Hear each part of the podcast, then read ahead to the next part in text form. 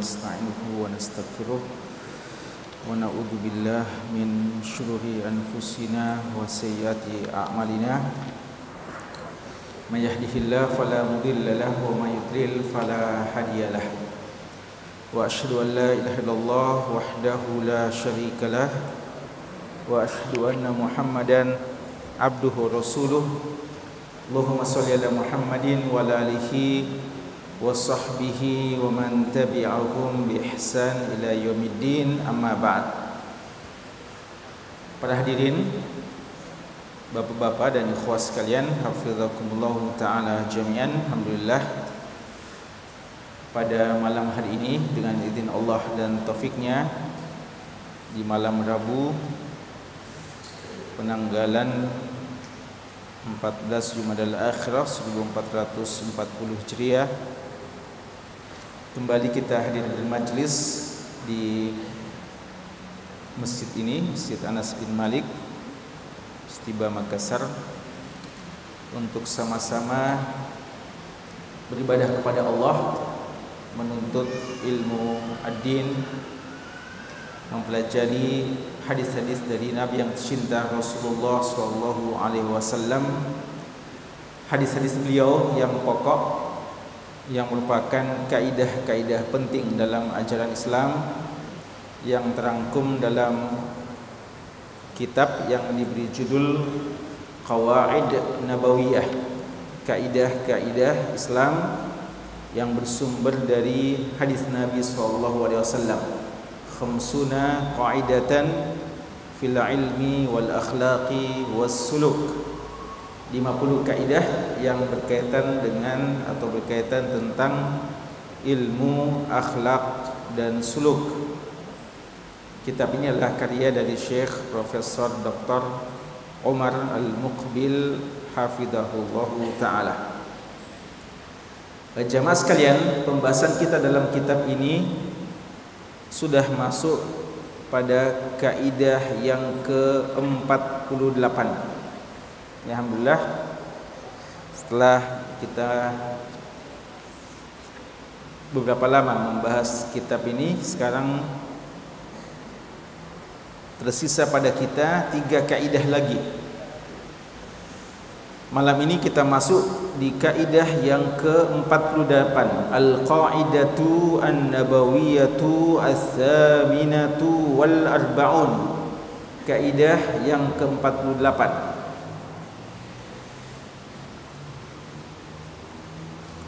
Kaidah yang ke-48 ini Bunyinya May yasta'fifillah uh, May yasta'fif yu'iffahullah man yasta'fif yu'iffahullah siapa yang menjaga dirinya menjaga kehormatan dirinya yu'iffahullah niscaya Allah akan menjaga kehormatannya.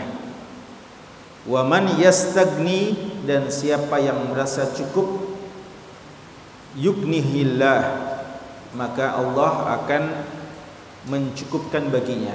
Man yasta'fif yu'iffahullah. Wa man yastagni yughnihillah dan siapa yang merasa cukup maka Allah niscaya Allah akan mencukupinya. Ya dalam catatan kakinya disebutkan riwayat Imam Bukhari dan Imam Muslim ya. Jadi pembahasan kaidah kita ini adalah kaidah yang bersumber dari hadis yang diriwayatkan oleh Imam Bukhari dan Imam Muslim. Dan secara persis dari sahabat yang mulia Abu Sa'id Al-Khudri radhiyallahu anhu. Kalau kita baca hadis ini secara lengkap dalam kitab Sahih Bukhari dan Sahih Muslim maka Abu Sa'id Al-Khudri radhiyallahu anhu menceritakan sedikit tentang sababul urut hadis ini. Ya, beliau sebutkan bahwa ada beberapa orang dari kalangan Ansar datang kepada Nabi sallallahu alaihi wasallam meminta-minta kepada Nabi sallallahu alaihi wasallam meminta-minta hajat dan keperluannya.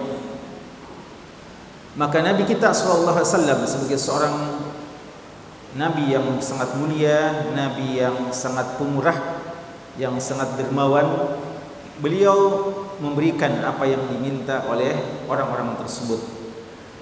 Tidak disebutkan siapa mereka-mereka itu, ya. Ada beberapa versi yang menyebutkan namanya tapi Al-Imam Ibnu Hajar Asqalani rahimahullah taala mengatakan tidak ada keterangan tegas tentang nama-nama mereka.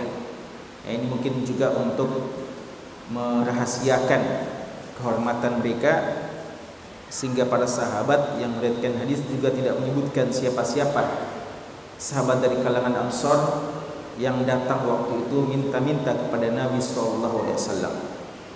Ketika mereka datang, Nabi SAW memberikan apa yang mereka minta. Kemudian datang lagi, minta lagi, diberikan. Sampai habis yang ada pada Nabi SAW. Lalu beliau mengatakan, saya tidak menyisakan sesuatu untuk kalian. Dalam artian saya tidak menyimpan sesuatu atas kalian. La ad-dakhil li ankum. Ya saya tidak akan menyimpan untuk kepentingan diriku dari kalian. Artinya apa yang kalian minta sudah saya berikan semuanya. Lalu Nabi kita sallallahu alaihi wasallam walaupun sudah memenuhi hajat kebutuhan mereka sebatas kemampuan beliau beliau mengarahkan para sahabat dengan sesuatu yang lebih baik bagi mereka yaitu membacakan hadis ini ya beliau ingatkan tentang hal yang lebih ideal daripada sekadar minta-minta mengemis kepada Nabi sallallahu alaihi wasallam.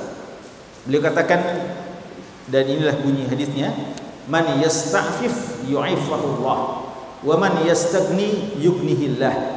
Siapa yang menjaga kehormatan dirinya dari meminta-minta, dari mengemis, maka Allah akan memberikan kepadanya sifat iffah menjaga kehormatannya sifat iffah seorang yang memiliki kehormatan diri karena menahan diri dari menghinakan dirinya di hadapan orang lain menahan diri dari punya hajat kebutuhan kepada orang lain. Dan siapa yang merasa cukup dengan apa yang Allah berikan maka niscaya Allah akan mengkayakan dirinya mencukupkan baginya itu hadisnya ya dari itu bisa kita memahami gambaran dari hadis ini dari sababul yang bisa kita baca dalam peringatan lebih lengkap dalam Sahih Bukhari dan Sahih Muslim. E, jamaah sekalian, sebagaimana biasanya Syekh Umar Al-Muqbil hafizahullah memulai pembahasannya dengan mengutip satu perkataan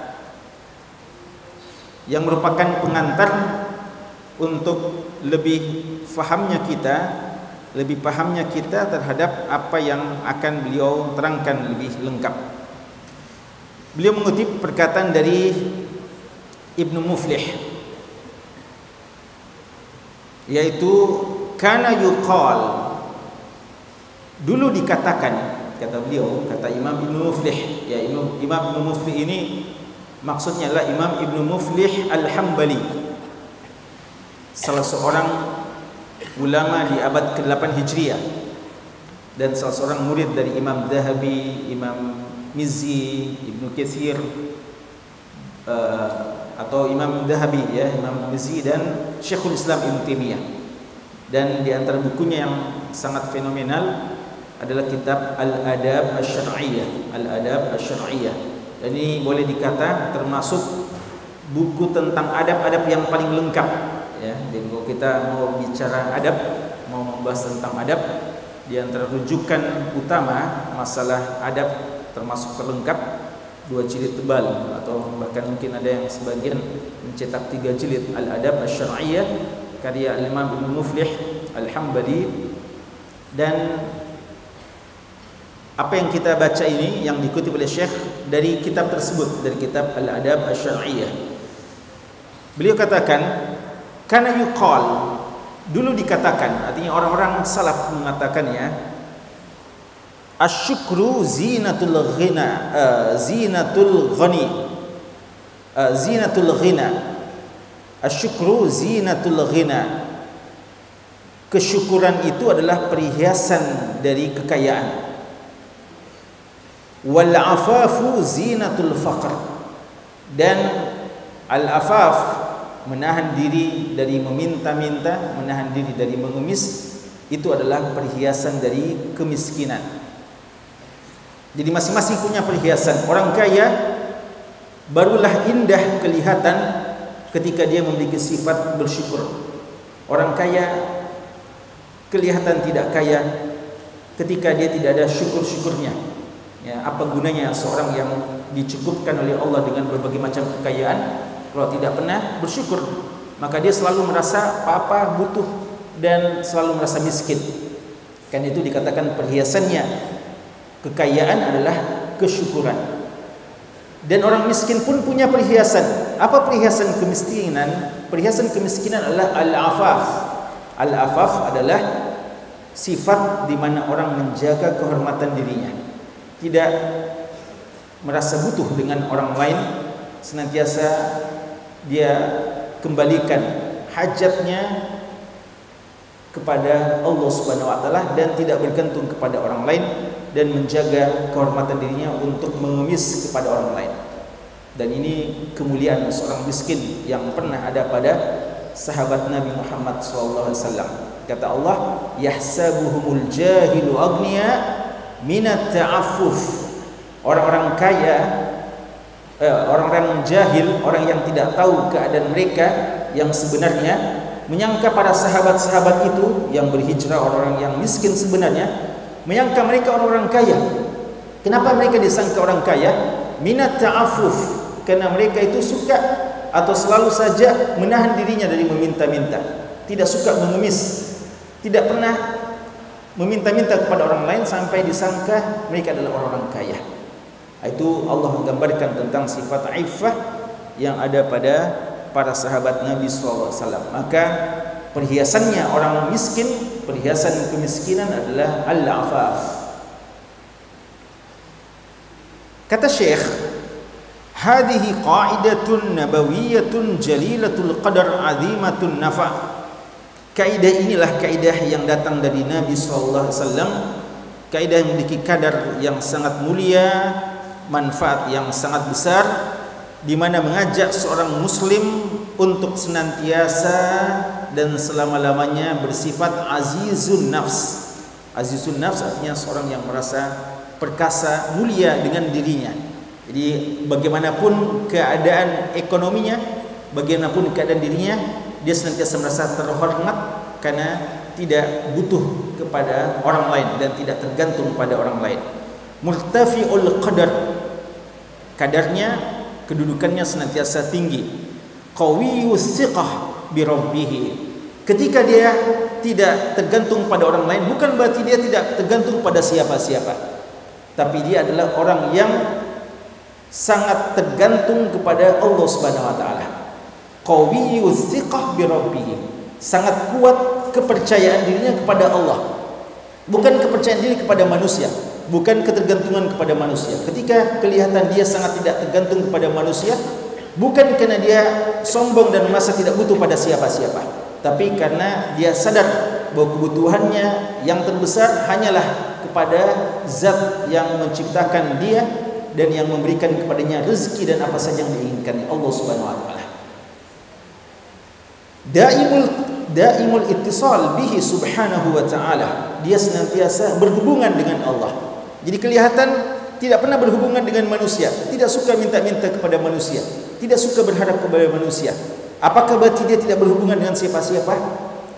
Ternyata kenapa tidak ada waktu kelihatannya untuk tergantung kepada manusia? untuk mengemis kepada manusia karena dia senantiasa berhubungan berittisal berhubungan dengan Allah Subhanahu wa taala. Kaidah ini jemaah sekalian kaidah yang sangat agung ini terdiri dari dua kalimat yang penting yang mengumpulkan pada kita kebaikan yang sangat bermanfaat bagi hamba. Jadi ada dua potongan kalimat ini. Man yasta'fif yu'iffahu Allah.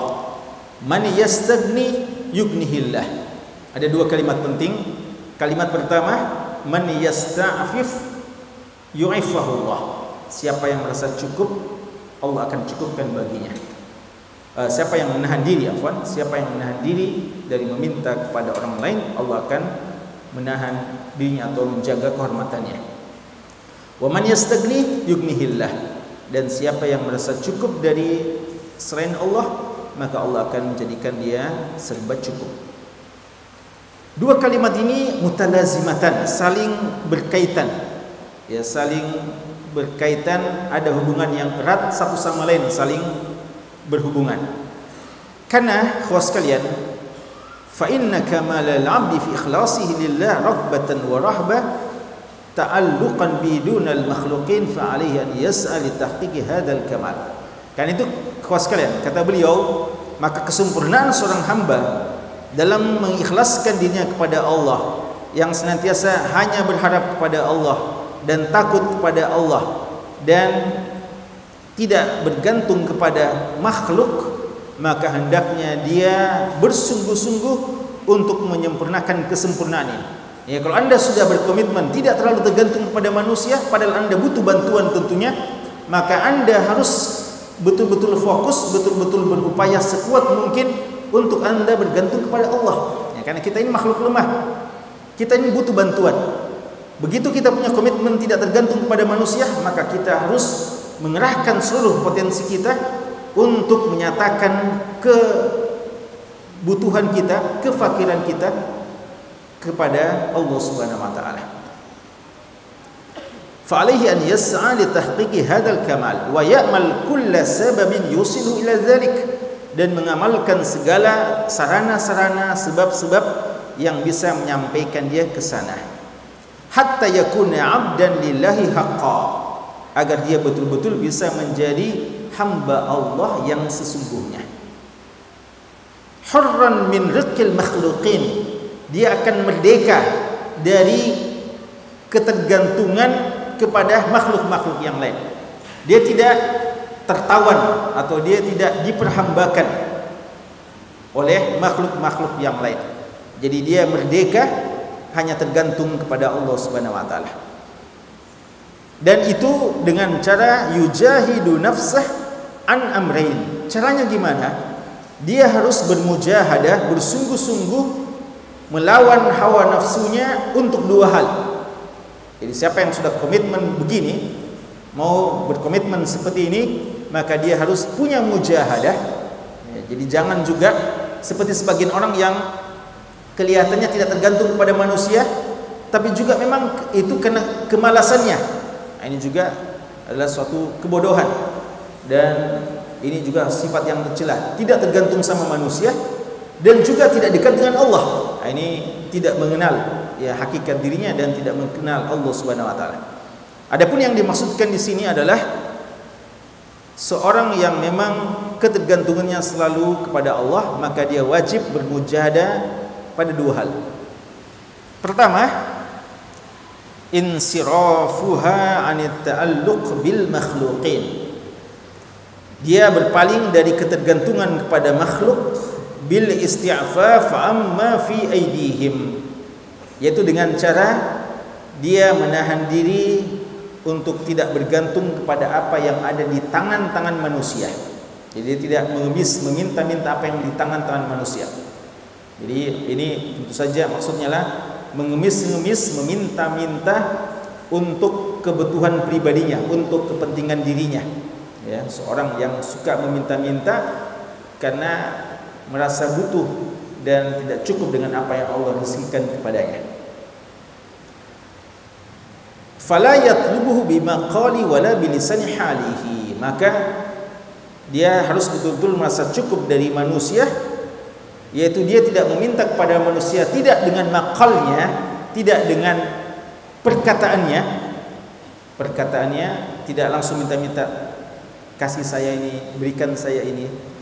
Dan tidak juga bilisani halihi apa itu lisan hal dengan apa yang dia nampakkan ya kan ada juga yang tidak bilang, tidak bicara, tapi dia menunjukkan pada dirinya mimik, penampilan, model gaya yang orang bisa tahu bahwa ini orang butuh.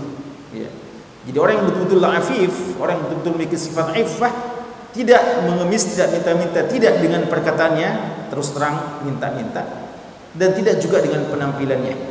Dia bahkan menampilkan sikap seakan-akan memang tidak butuh kepada manusia yang lain. Seperti yang sahabat tadi yang Allah katakan sampai-sampai orang-orang sangka orang yang tidak tahu keadaan mereka yang sesungguhnya sangka mereka itu orang kaya karena penampilannya juga tidak menunjukkan bahwa mereka butuh kepada orang lain.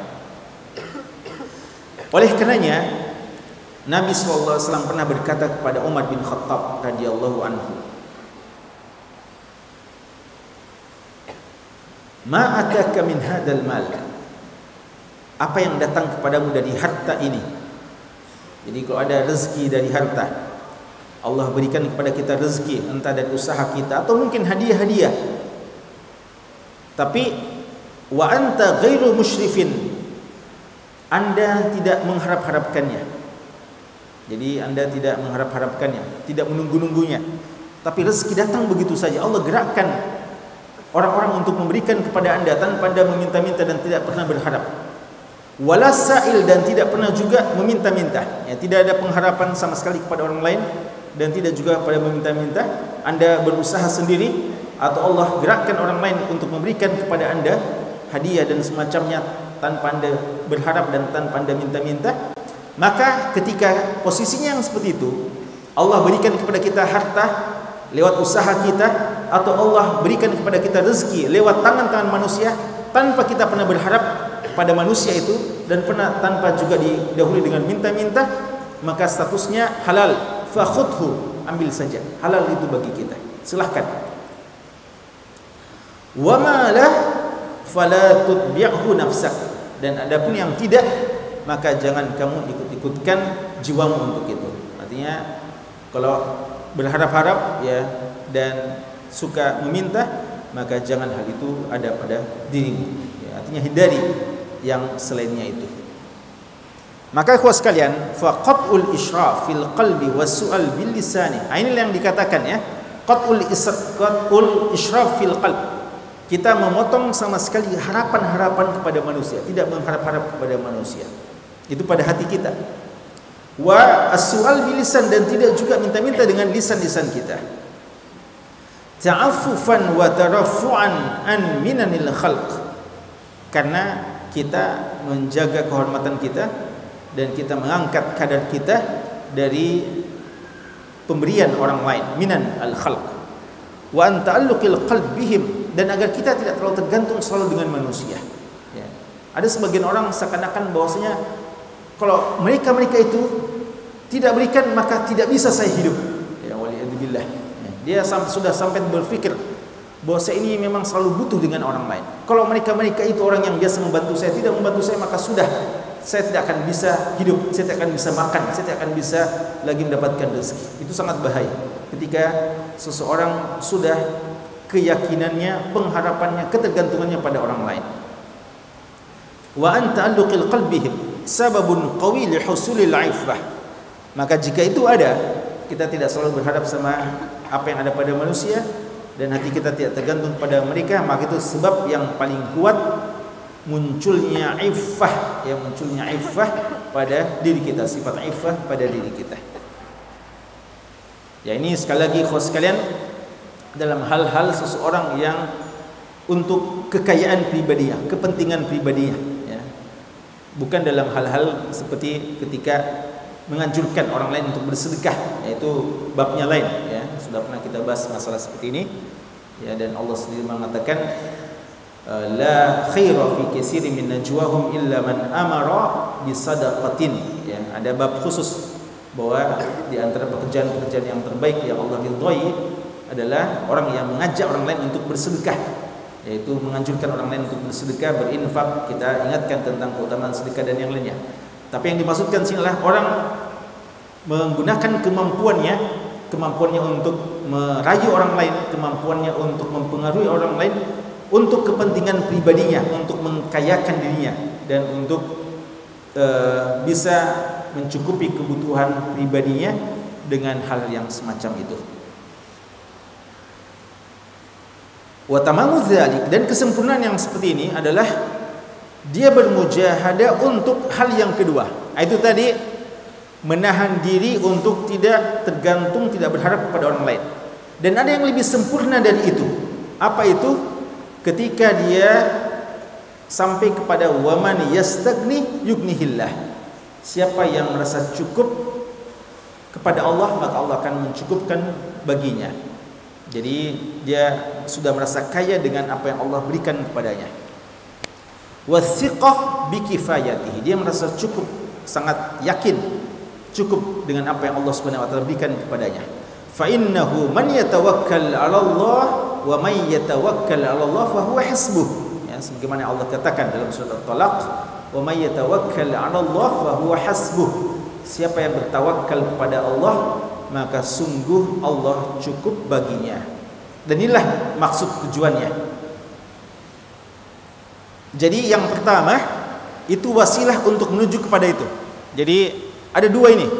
Sifat al-iffah, yang kedua sifat istighna. Jadi sifat iffah menahan diri untuk tidak minta-minta kepada orang lain dan ini akan mengantar kita kepada sifat yang lebih mulia dari sekedar itu yaitu kita memiliki sifat istighna merasa cukup sudah merasa kaya dengan pemberian Allah Subhanahu wa taala. Jadi bukan cuma sekedar tidak butuh sama orang lain tapi dia sudah merasa sangat kaya, sangat cukup dengan apa yang Allah kayakan dan berikan kepadanya. Fa inna man ista'fa man ista'affa amma fi maka siapa yang menahan diri dari apa yang ada di tangan manusia dan apa yang mereka ambil dari manusia maka Allah Subhanahu wa dan e, maka itu akan menjadikan dia ketergantungannya hanya kepada Allah, pengharapannya kepada apa yang ada dari Allah dan kebaikan Allah Subhanahu wa taala. Maka dia senantiasa berprasangka baik kepada Allah, penuh dengan kepercayaan. Prasangka baik dan kepercayaan kepada Allah Subhanahu wa taala dan dia yakin bahwasanya apa yang di sisi Allah itu lebih baik baginya. Dan Allah Subhanahu wa taala akan senantiasa sesuai dengan prasangka hambanya kepadanya. Jadi masalah akidah ini ya. Masalah akidah. Bahwa bagaimana Allah kepada kita tergantung bagaimana kita kepada Allah. Ini yang dinamakan al jazaa'u min jinsil amal.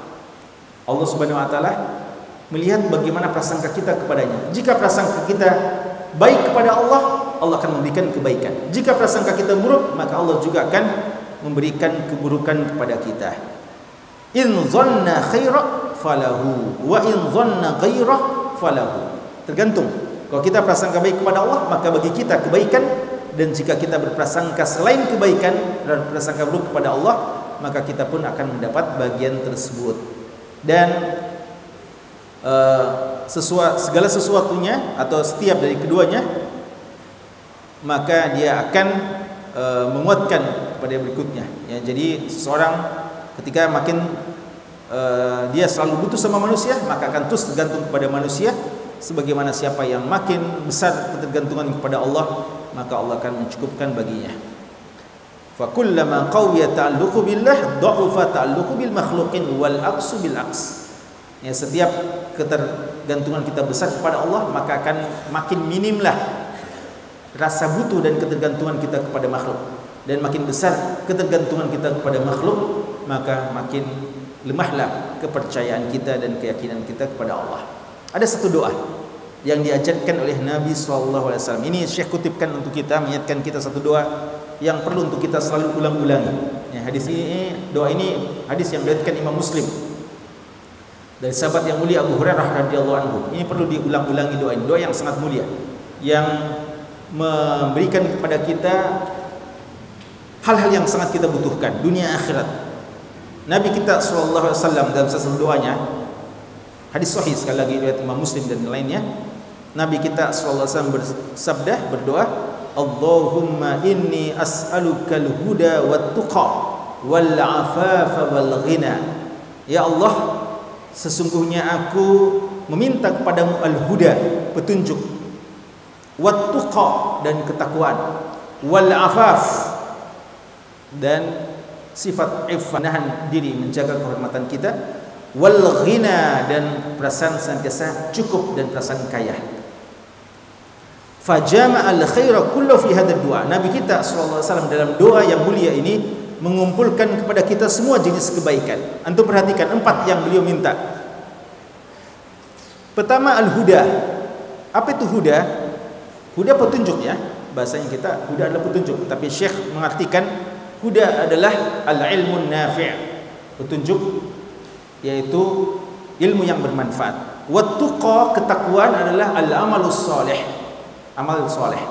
Jadi kita minta ilmu yang benar ya karena dengan ilmulah kita bisa menuju kepada harapan kita. Petunjuk ya. Kenapa bisa orang mendapatkan petunjuk, tahu jalan benar, tahu jalan salah, lalu dia menempuh jalan benar dan menghindari jalan yang salah? Karena adanya ilmu nafi'. Nah, itulah yang dimaksudkan al-huda, ilmu nafi'. Wattuqa, ketakwaan itulah aplikasi dan ilmu yang telah kita miliki. Jadi seorang tidak hanya sekedar memiliki ilmu tapi dia mengamalkan ilmu tersebut. Itulah ketakwaan, wattuqa.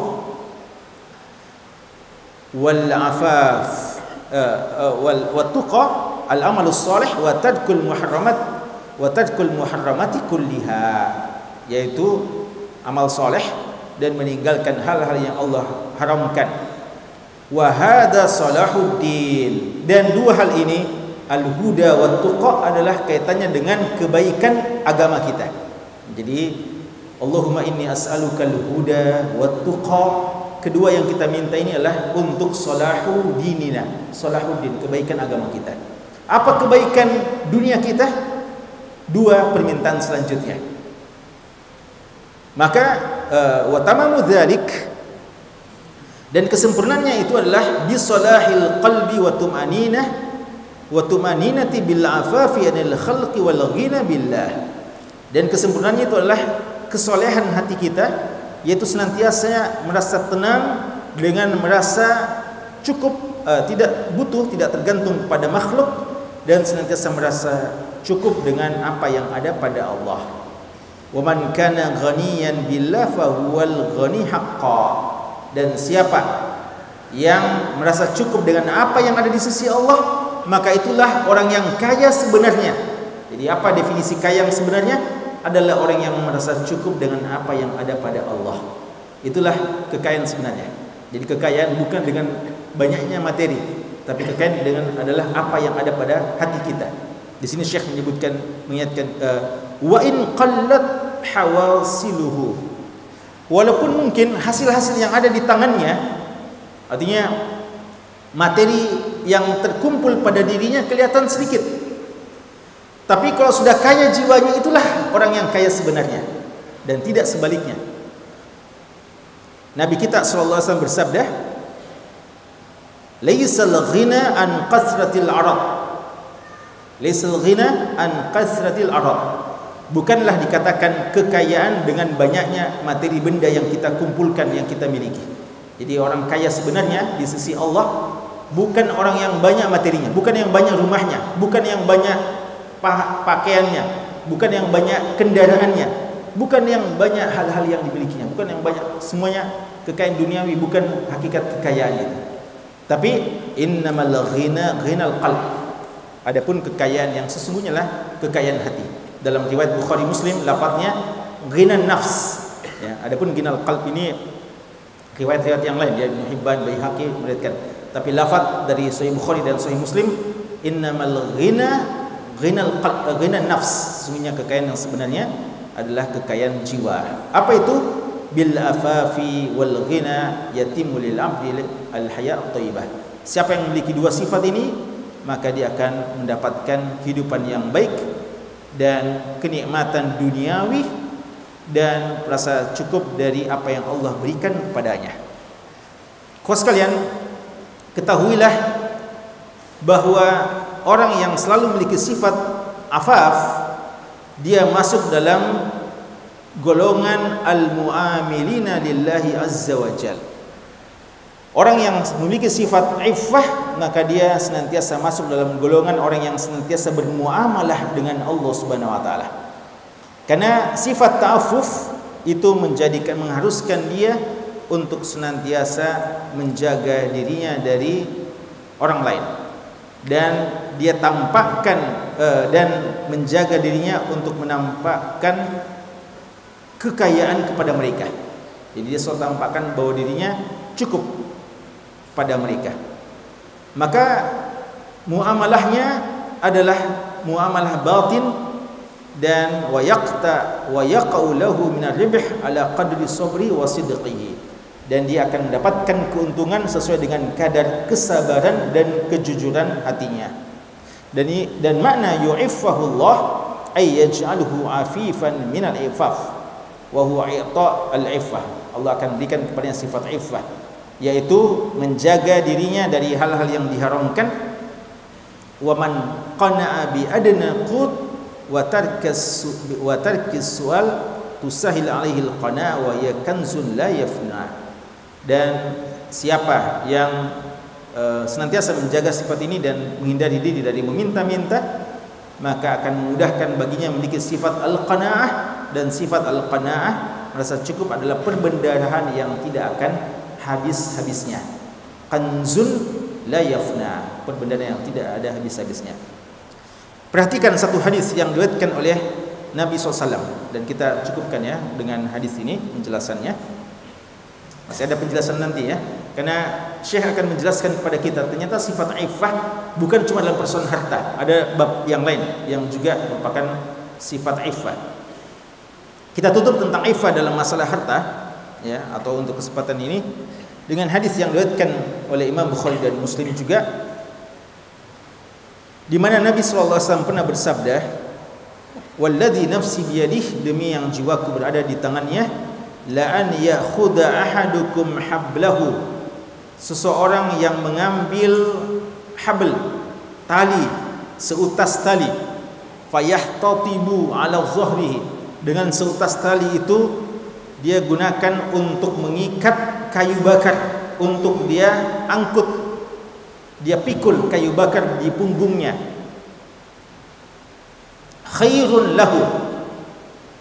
Sikap seperti ini, perbuatan seperti ini, seorang yang rela pergi ke hutan cari kayu bakar hanya dengan bermodalkan seutas tali, dia ikat seonggok kayu bakar dia ikat lalu dia pikul untuk dia jual, maka itu lebih baik daripada dia lebih baik baginya dibandingkan seseorang yang meminta kepada manusia, mengemis kepada manusia yang ada dua kemungkinannya, atahu au mana'ahu diberikan atau tidak diberikan.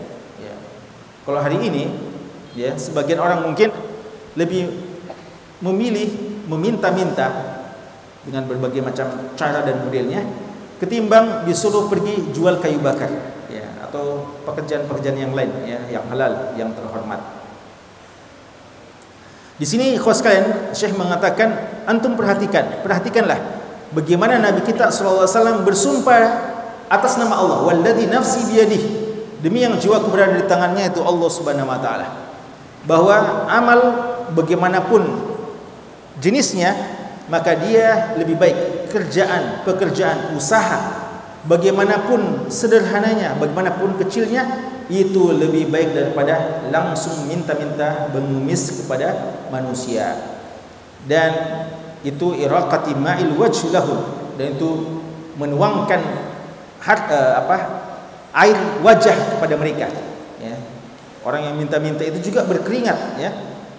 Kalau orang-orang yang cari kayu bakar pergi capek-capek ke hutan lalu berpanas-panas ngangkat lagi capek lagi. Keringat orang yang minta-minta juga kepada manusia keringatan. Dan ini lebih mempermalukan dirinya. Wa annahu mahma yakun syaqqan anifa pekerjaan seperti menjual kayu bakar yang keras, melelahkan, capek itu lebih mulia ketimbang hinanya sifat atau perbuatan mengemis. Ya, jadi di sini Syekh menerangkan bahwa ini adalah kemuliaan ya, ketika seorang melakukan hal tersebut. Dan ini tentu saja kalau sekalian Nabi kita SAW menyebutkan satu permisalan ya. Dan mungkin masih banyak sebenarnya tidak perlu sampai itu ya.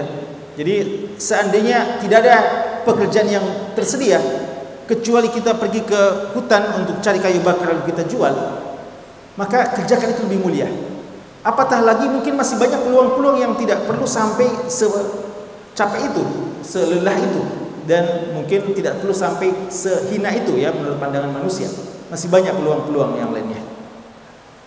Dan ini seperti yang dikatakan oleh syair la hamlus sakhri min qimamil jibali ahabbu ilayya min binanil rijali fa la hamlus sakhri mengangkat memikul sakhr. Sakhr itu batu besar. Min qimamil jibali dari puncak gunung. Ya orang sampai naik ke atas gunung ke puncaknya untuk mengangkat uh, gunung uh, apa batu yang besar dari gunung tersebut. Ahabbu ilayya itu lebih aku sukai min minanil rijali daripada pemberian-pemberian manusia atau hasil meminta-minta kepada manusia maka hadis kita ini memberikan motivasi bagi kita untuk berusaha dan beramal dan untuk mengambil jalan-jalan yang disyariatkan untuk kita mendapatkan rezeki uh, likasbi rezeki syarafin dengan penuh kemuliaan. Jadi sangat mulia seorang yang lelah untuk mencari rezeki dan menghindarkan dirinya daripada meminta kepada manusia itu sangat mulia sebagaimana hadis ini juga mengisyaratkan untuk kita memerangi sifat suka mengemis dan bal batalah al batalah artinya malas ya. Kebanyakan pengemis itu sebenarnya bisa bekerja, bisa berusaha, tapi dia telah uh, sudah terpola pemikirannya, mentalnya untuk selalu berharap sama orang lain. Ya, kadang sebagian mereka kita lihat fisiknya sudah punya luar biasa, yang sangat bisa untuk bekerja. Nah, ini waliyadzubillah. Ini adalah sifat yang sangat tercela. Walidha aujaba sa'ya wal amal karenanya hadis ini menyuruh kita untuk berusaha beramal dan bergerak walaupun itu keras susah seperti mengangkut kayu bakar untuk dijual. Itu khos kalian terkait dengan sifat iffah terkait dengan harta dan Syekh akan menerangkan selanjutnya bab-bab tentang iffah yang lainnya insyaallah dalam pertemuan selanjutnya. Wallahu taala alam. Sallallahu ala nabiyyina Muhammadin wa ala alihi wasahbihi wasallam. Walhamdulillahi rabbil alamin.